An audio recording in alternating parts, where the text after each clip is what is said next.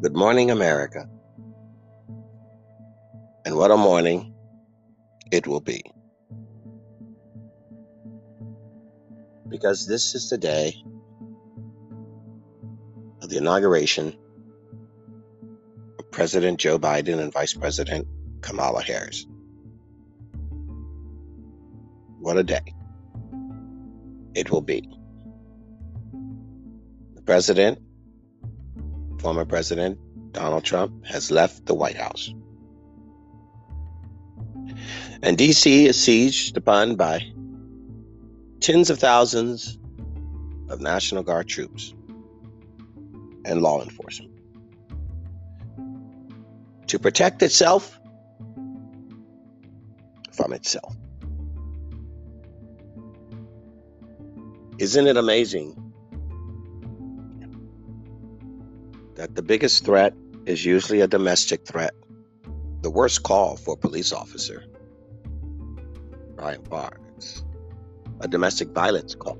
Four officers are imaged, injured, threatened, killed on a domestic violence call.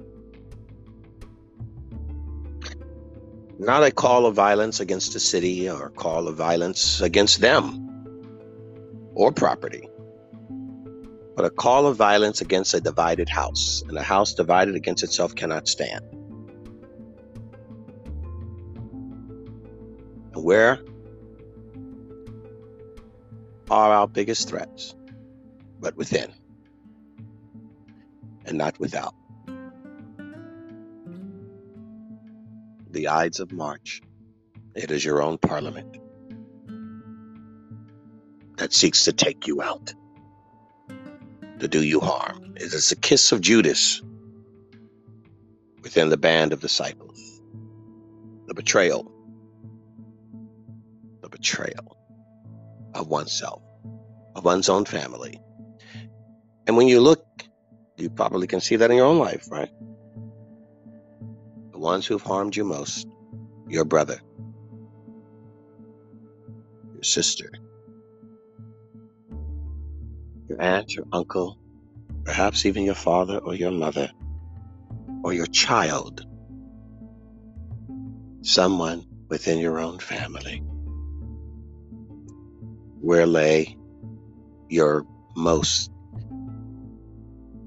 egregious emotional duress and stress? Something that was said to you or done to you or not given to you, overlooked, disenfranchised, excommunicated, not loved. There you go. Your biggest threat. So, is it of any surprise to you that tens of thousands of our troops are summoned at a drop of a hat to protect the day of inauguration, to protect the transfer of power, ostensibly the institutions, the buildings, the image of what democracy has alleged to be you must continue the narrative at all cost. Not so easily. In the last two years, tens of thousands been summoned to protect our borders, protect our businesses, to protect our streets from violent crime in Chicago, Vallejo, Oakland, Minnesota, Atlanta, not to protect our department stores from being burned down, fast food operations from being destroyed. Now, Where was the protection from neighbors, couples whose houses were breached by angry protesters, threatening them bodily harm, where was the protection then? They were told to stand down and allow protesters and rioters and mobs to pillage and plunder at their pleasure. Stand down, they were told by mayors, police chiefs, governors, politicians of all sorts. Stand down and let the people plunder, pillage, burn, riot to the point of even looting and threatening lives. Because, unfortunately, protection of you, you, the common man, woman, is not high on the checklist of priority. But what is high on the checklist of priorities is protect those that hold the power that were given to them by you. To recognize that that power given to them affords them the right, the benefit, the ability to look down on you and say, let them eat cake.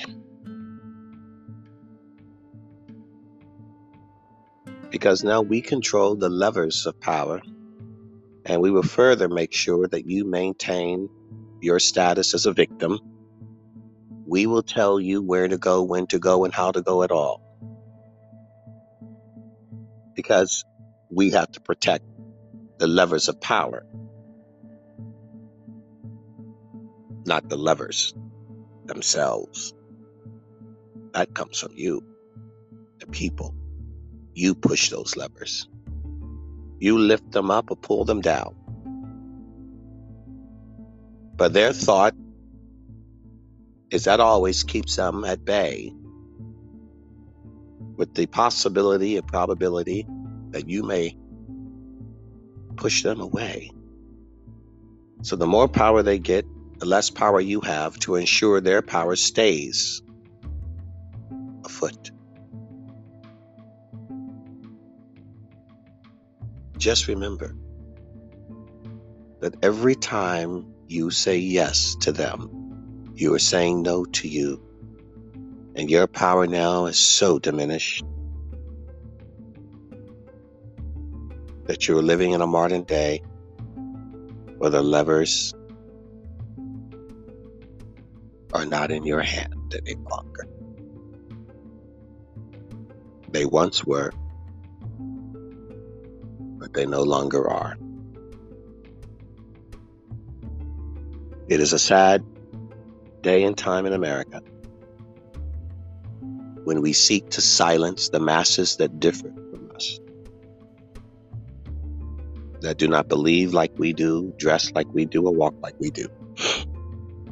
The very ones that have longed to have a seat at the table have now decided that table has no room for you.